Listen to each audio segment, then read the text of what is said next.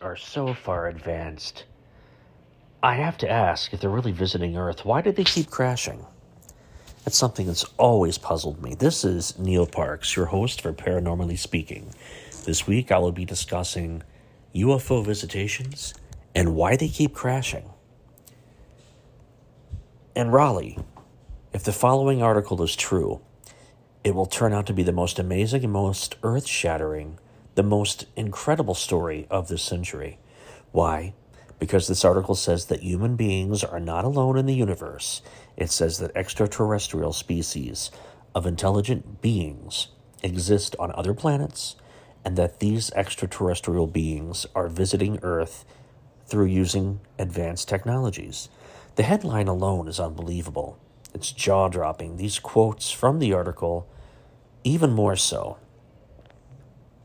For example, Grusch said the recoveries of partial fragments through and up to intact vehicles have been made for decades through the present day by the government, its allies, and defense contractors. The material includes intact and partially intact vehicles. The non human intelligence phenomenon is real. We are not alone, Gray said. Retrievals of this kind are not limited to the United States. This is a global phenomenon, and yet a global solution continues to elude us. Grusch said that the craft recovery operations are ongoing at various levels of activity and that he knows the specific individuals current and former, who are involved. His assertion concerning the existence of a terrestrial arms race occurring sub rosa over the past 80 years, focused on reverse engineering technologies of unknown origin, is fundamentally correct, as is the indisputable realization that at least some of these technologies of unknown origin derive from non human intelligence. A vast array of our most sophisticated sensors, including space based platforms, have been utilized by different agencies, typically in triplicate, to observe and accurately identify the out of this world nature, performance, and design of these anomalies, these machines, and are then determined not to be of earthly origin. There it is. With these six quotes, there can be no question human beings are not alone in the universe. Extraterrestrial beings are visiting Earth now, an amazing spacecraft, and they have been visiting us all around the globe that we know of for at least 80 years. Now, we know full well that they've been here all along, if you really pay attention. This article is acting as the seed of the UAPs, formerly known as UFOs. I still call them UFOs, and alien beings are real. Tor Media examples. Senator admits UFO whistleblower report tracks with official briefing. You can find that in Newsweek. What the heck is going on with these UFO stories? You can find that in the New York Times and on Apple Podcasts. Is the government concealing UFO craft and dead extraterrestrials? You can find that from the intelligence official U.S. government UFO info articles at www.bu.edu articles. But there is the problem here. Apparently, these aliens crash a lot. It is the observation that makes this whole article suspect. But it is true. These aliens must be coming to Earth and crashing their high tech spacecraft on a regular basis. How else have these government agencies collected the intact and partially intact vehicles. Let's go a further step. This article is going to turn out to be nonsense. Despite the attempts in the article to make it sound completely credible and airtight, how can we tell that this article is nonsense?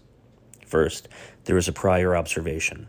The idea that aliens arrive on Earth, fly around, then crash on a regular basis all over the globe this notion is expressed in the article with sentences like Retrievals of this kind are not limited to the United States. This is a global phenomenon.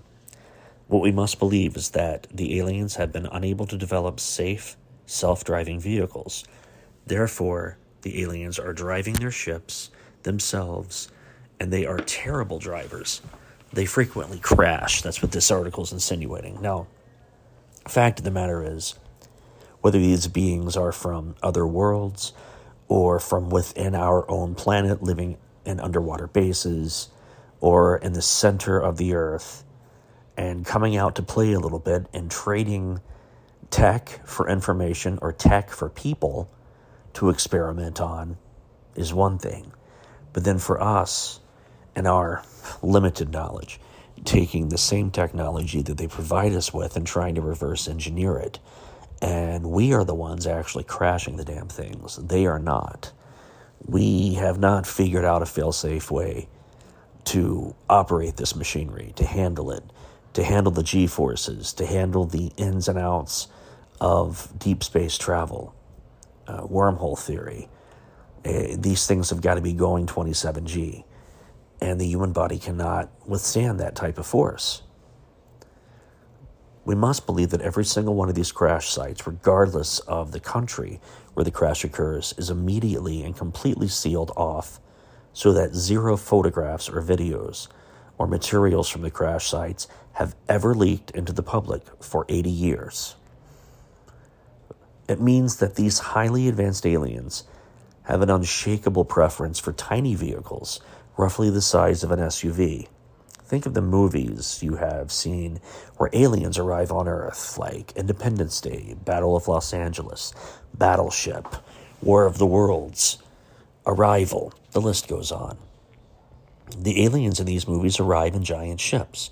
Even the Starship Enterprise in Star Trek is a giant ship with hundreds of people on board. This is not to say that Hollywood knows everything there is to know about alien arrivals, but aliens would not arrive in the alien equivalent of a flying SUV so they can zip around our planet and then crash.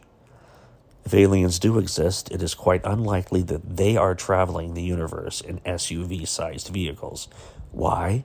because these are practical things like food, beverages, restrooms, beds, engines, fuel, wardrobes, life support systems, communication systems, tools, instruments, exercise equipment, and so on that need to fit somewhere on a long journey.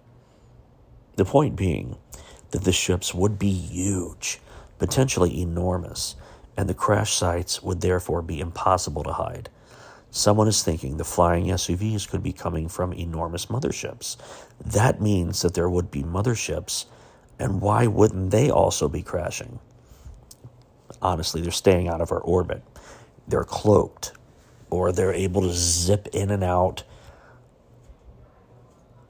of a self replicated wormhole that they project, move through, and then close behind them. I could keep going on. But you can see the point. It simply is not possible that aliens are zipping around all over the planet in exotic SUV sized ships and crashing all the time with zero witnesses. It is not happening. The things that are crashed and that are found are probably either man made, reversed engineered from their technology, or it's a probe sent by a much larger ship that malfunctions one way or another. Something in our atmosphere, something with either 5G or something with our advancements in technology is disrupting a simple probe and causing it to crash. Fantastic.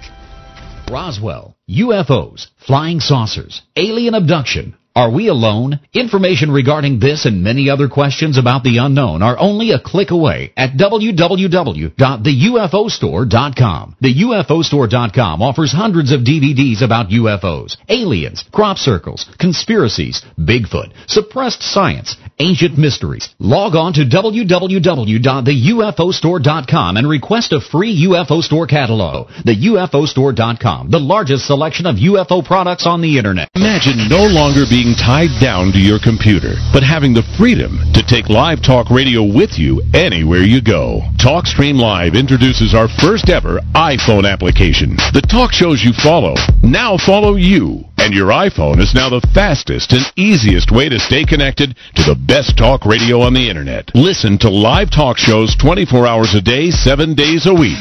Mobile Talk Radio from TalkStream Live. Now available in the iTunes App Store. That's terrific. Good day and good week. This is Neal Parks, your host for Paranormally Speaking. I'm an award winning author and a lot of other things, but I won't get into it because I don't want to bore you.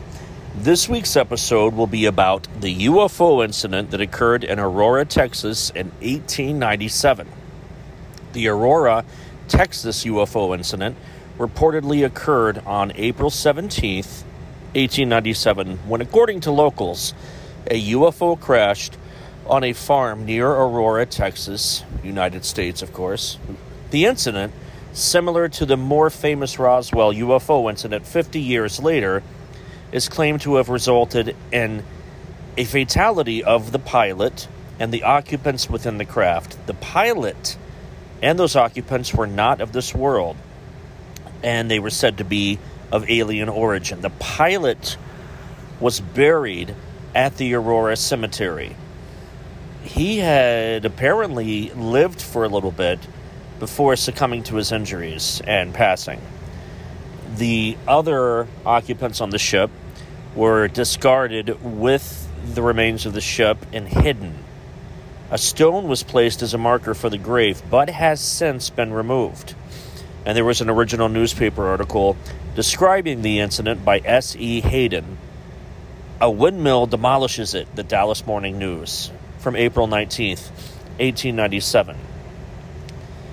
The article from was written by S.E. Hayden, described the UFO crash. The UFO is said to have hit a windmill on the property of a Judge J.S. Proctor two days earlier at around 6 a.m. local Central Time, resulting in its crash.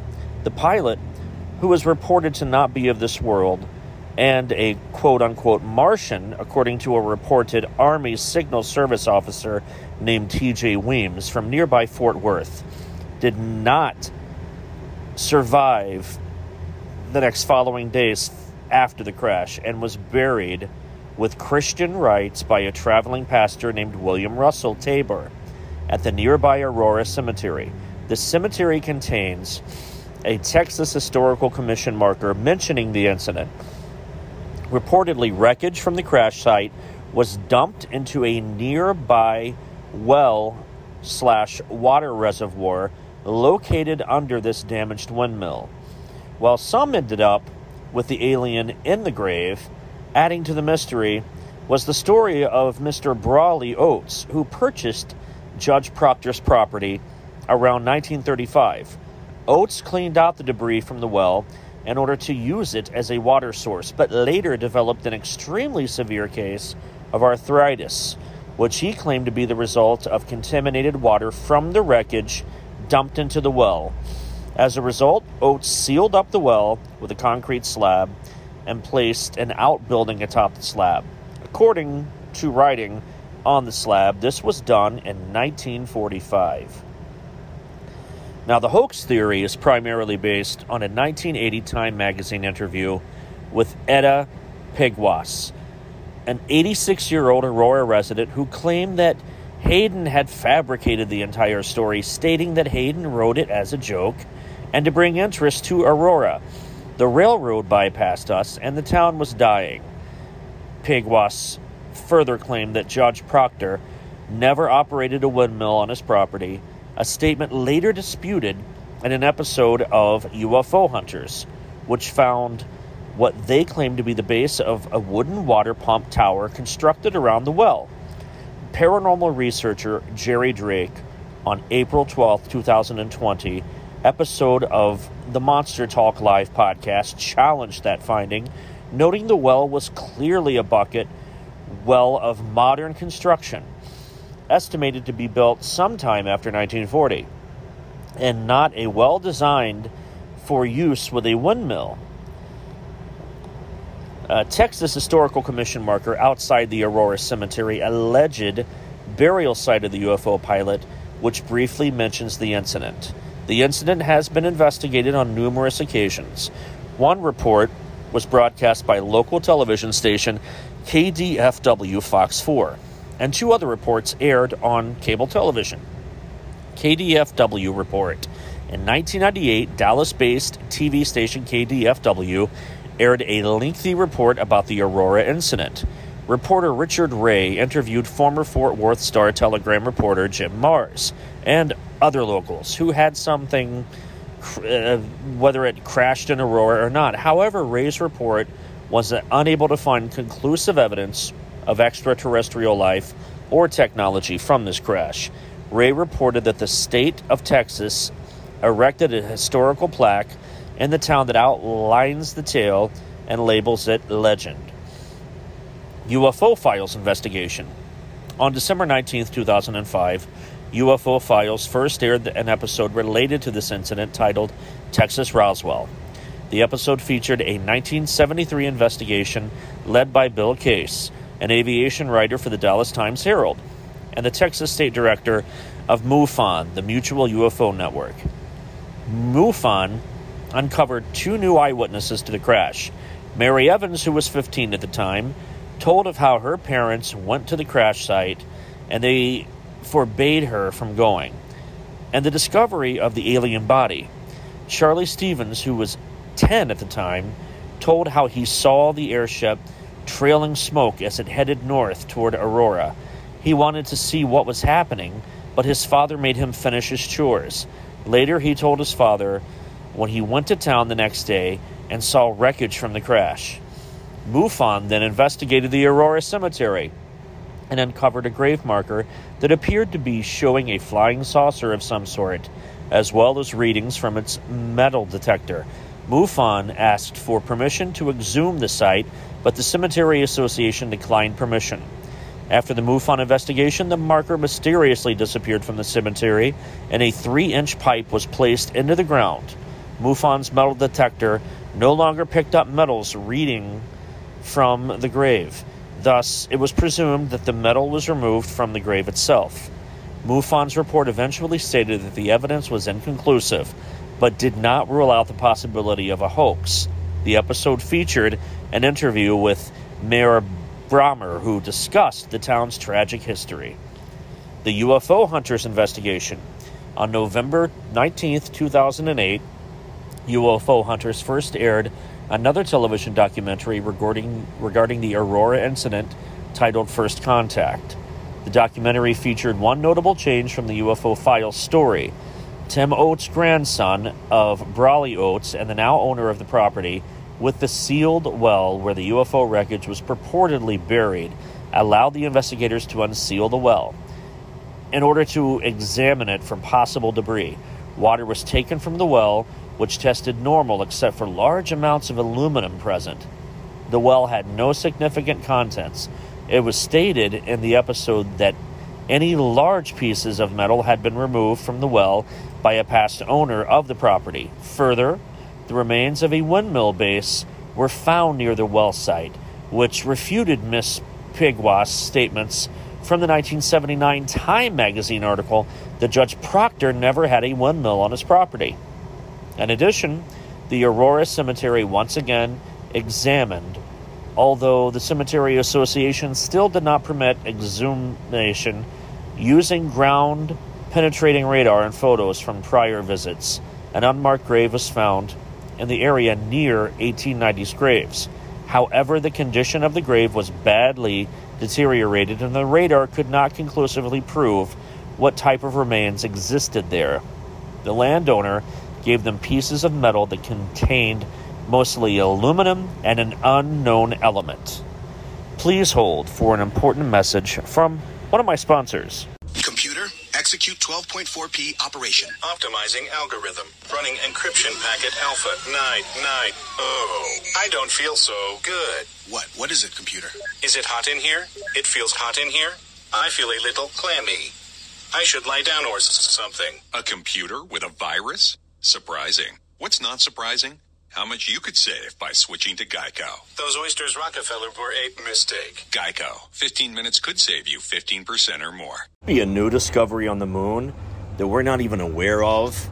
something that just came across my blip on the screen. 1.5 million year old alien spacecraft has been found on the moon with alien bodies, and this was discovered during the Apollo 19 and 20 missions. Now, the cool thing is, official history tells us that 17 missions were launched between 61 and 75, and those are the years 1961 and 1975 for all of my Zennial crowd listening. These, of course, which 11 were manned Apollo 7 through Apollo 17.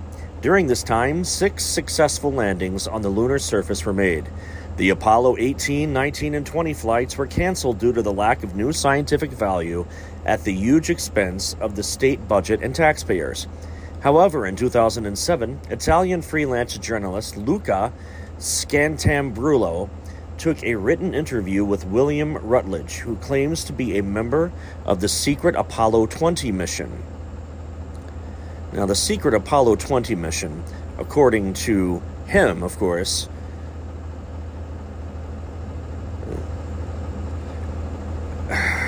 God, was. What is going Okay. According to him, he was an employee of Bell Laboratories and served in the U.S. Air Force. Rutledge attracted public attention by starting to distribute photographs and videos of the Apollo 20 mission online in 2007, which captured the same spaceship and pilots. What is the essence of the information from Rutledge? He claimed that during the Apollo 15 mission to the moon, an unidentified man made object was discovered and photographed on its surface. During missions 16 and 17, several more photographs were taken, and reconnaissance of the terrain from the orbit was carried out. The task of missions 18 and 19, which was no longer officially, is not really clear. Rutledge only says that during these missions, a number of problems occurred, as a result of which research data has been lost. It was originally planned to land next to an alien spaceship and study it using rovers. In 1976, the Apollo 20 mission was launched, which included William Rutledge, Aleksey Leonov, and Leonid Snyder. They managed to land by the ship, get inside, and inspect the interior of this crashed ship and the bodies of the pilots. One of the sources said that they not only examined the bodies, but also took the head of one of the bodies with them. The dimensions of the ship were 300 or 3,370 by 510 meters. The age is estimated at 1.5 million years old. Inside, there are many signs of biological life remnants of vegetation in the engine compartment of the ship, stones of a triangular shape that exude a yellow liquid that have some medical properties, the remains of small bodies about 10 centimeters that lived in a network of glass pipes piercing the whole ship. They found a humanoid female, 1.6 meters. She had genitals, hair, six fingers. We assume the math is based on a dozen. She was a pilot. There was a an aerobatic service connected to their fingers that and the eyes and the body had no clothing and they had to cut two cables connected to the nose without nostrils. Leonov detached the devices from the eyes Blood clots or biofluids burst and froze in the mouth, nose, and eyes, and parts of the body. Some parts of the body were in unusually good condition. Hair and skin were protected by a thin, transparent layer of protection. The condition seemed neither dead nor alive. The booth was full of inscriptions and formed from long, hollow hexagonal tubes.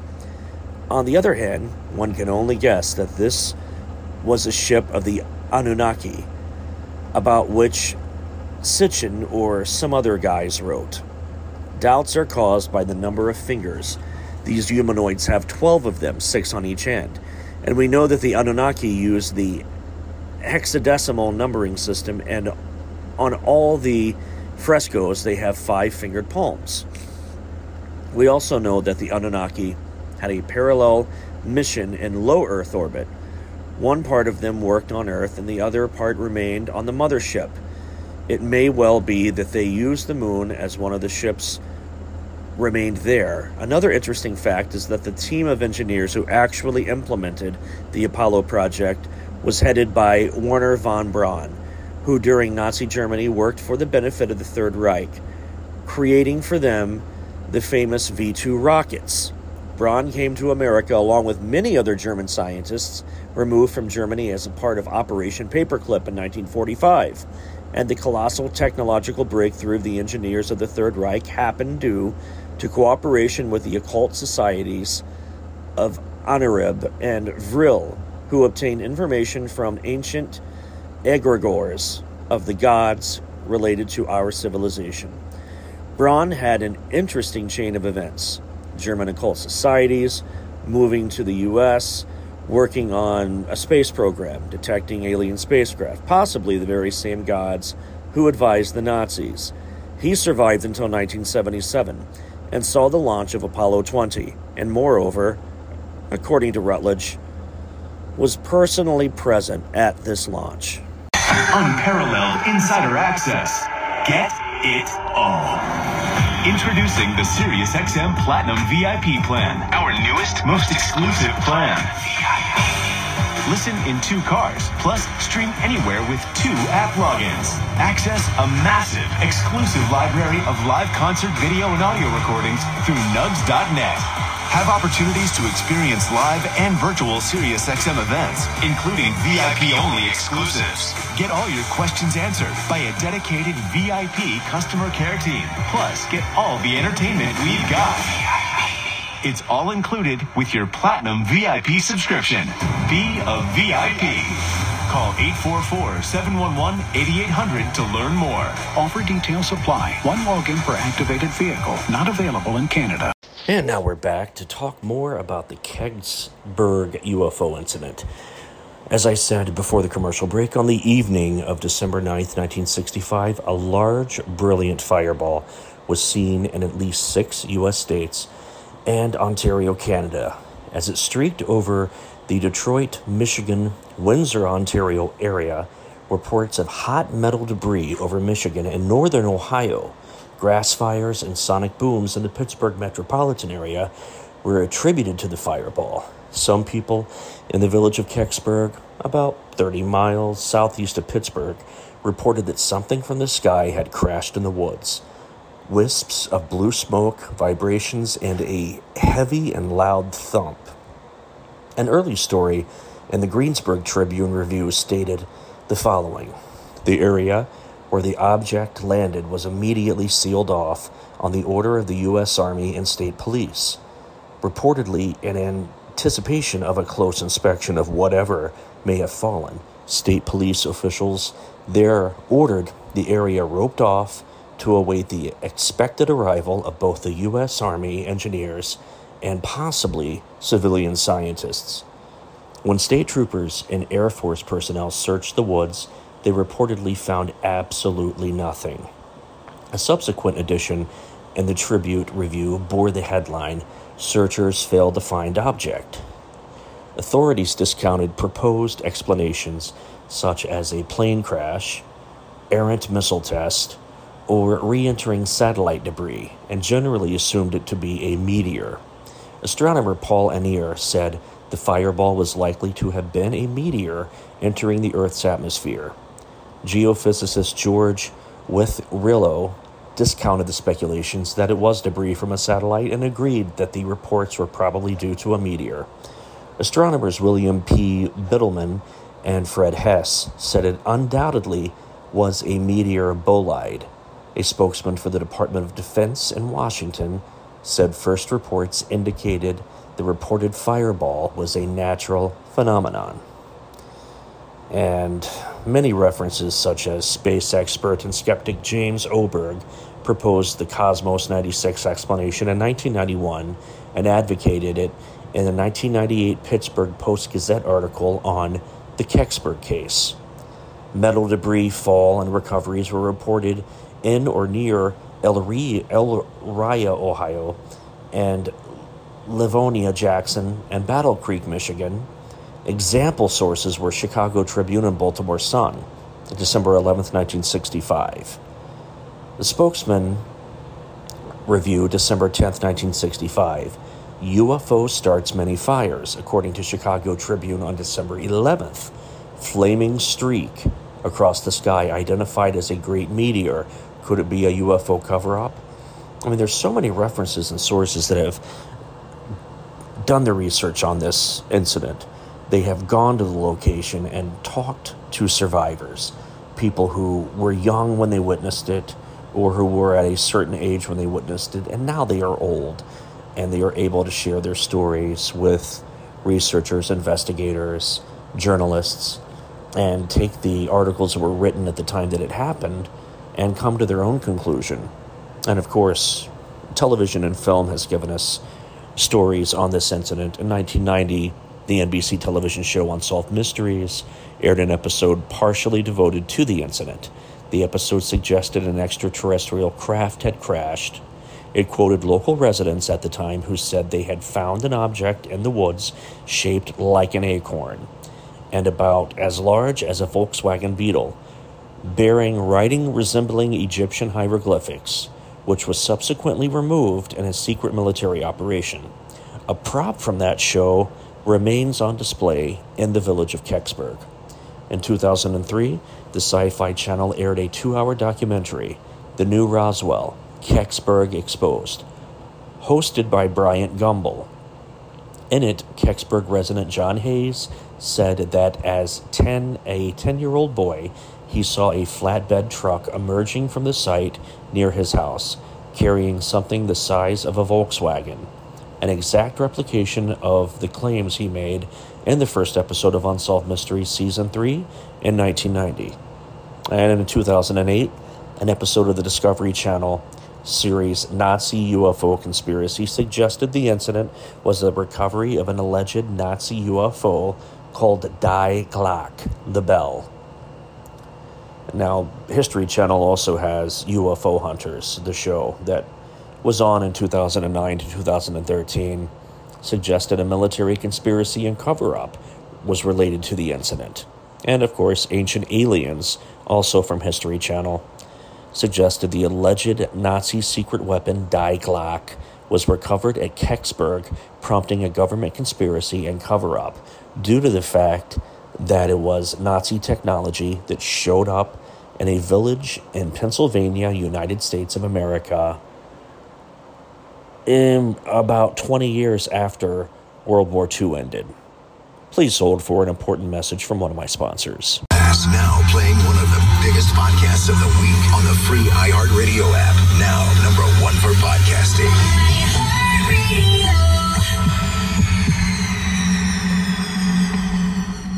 Hey, welcome back. Now I'm moving on to the next topic at hand. Something that we're all more than familiar with, that has been a part of UFO lore for almost 70 years, if not a little over. It happened in 1947. Now, July 8th was the 75th anniversary of the world's most famous UFO case that just won't go away the Roswell incident. 75 years ago, a mysterious discovery on a United States ranch land triggered the world's most famous UFO or unidentified flying object case known to man. On July 8, 1947, a UFO in the city of Roswell, New Mexico, ran a story about a United States military confirming debris about a crashed flying disc, or flying saucer, or bogey, even a Foo Fighter. You can call it one or the other. It had been found in the area weeks earlier, despite a statement from the U.S. Air Force the next day that the wreckage composed of metallic looking objects, including rubber strips, tinfoil, and sticks, which was made from a weather balloon, allegedly. The events had captured global attention. Former NASA chief historian Roger Launius told Nine News the flying saucer report was initially put out by the U.S. military for expediency. Apparently, it was better from the United States Air Force's perspective that there was a crashed alien spacecraft out there than to tell the truth, he said. But it triggered a media frenzy. Officials in Roswell were inundated by journalists. The red herring was an attempt to divert the public gaze from the U.S. military top secret project Mogul, involving high altitude reconnaissance balloons, much larger than a conventional weather balloon. A typical Mogul balloon was twice as tall as the Statue of Liberty. They were developed by the U.S. to spy on Soviet Russia's atomic bomb program, allegedly. A flying saucer was easier to admit than Project Mogul, Lennox said. In 1947, at the early stages of the Cold War, truth was not a priority for the United States government, he said. But if the military hoped to dispel interest in Roswell with its insistence a balloon had crashed, supported in an official 1948 report, it reignited decades later. We get to the late 1970s and early 1980s, and that period saw a real spike in extraterrestrial interest, from movies to books and other things, Launius said. Among the most outlandish claims was a film released in 1995, apparently showing autopsies of alien bodies recovered at Roswell and moved to the Pentagon's top secret Area 51 site in Nevada. That was later proved to be a fake.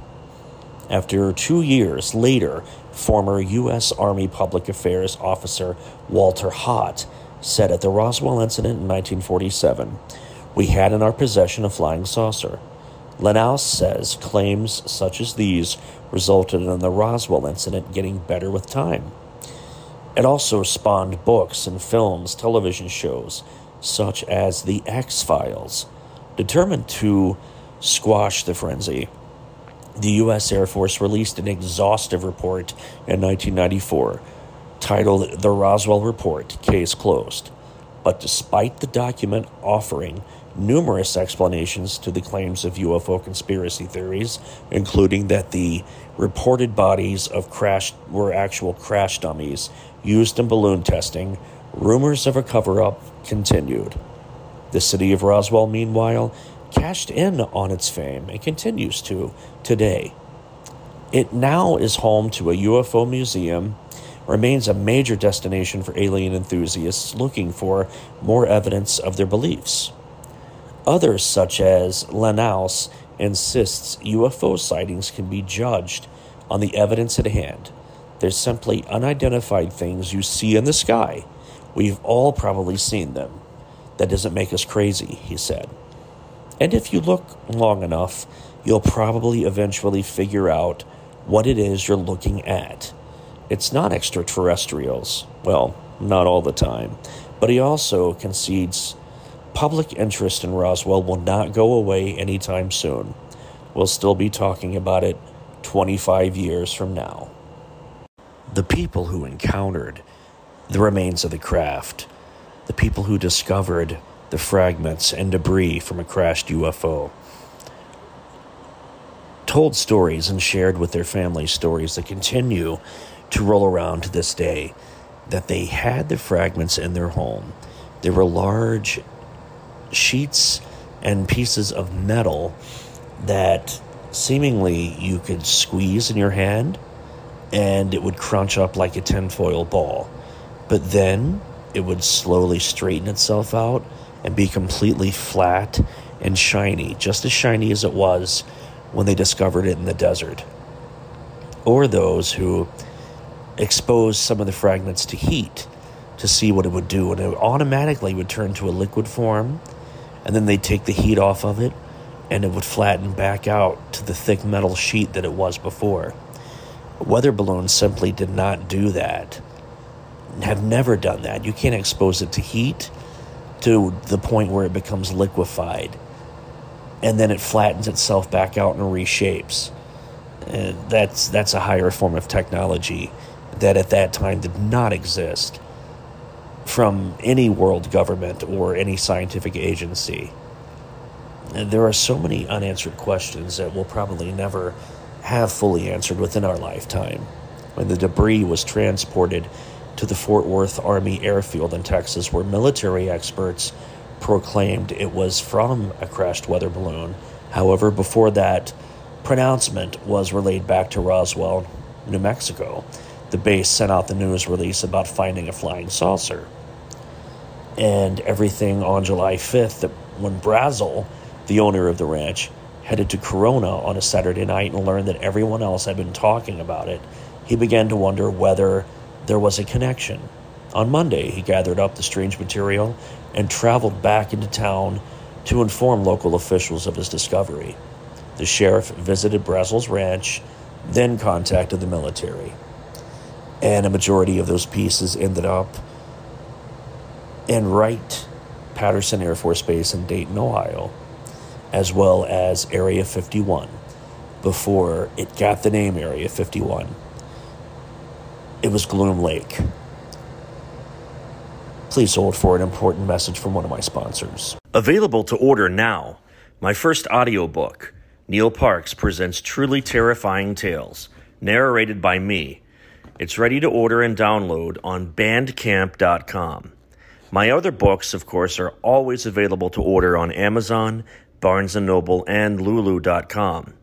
You can also order t-shirts that I designed that I normally sell at conventions, festivals, lectures, and my book signings. I always have the 9-inch tall 3D printed Bigfoot silhouettes available, and last spring my first children's book was released. It was written by my good friend and fellow author, R.L. Walker. I illustrated this book, and it was a major shift in gears for me, considering that my writing and art style has always been dark and scary. To order any of what I just mentioned, you can also go to my email, which is parksparanormal at gmail.com. That is parksparanormal at gmail.com. Standing by. Thanks for listening to all of this. I had a lot of fun doing this episode this week.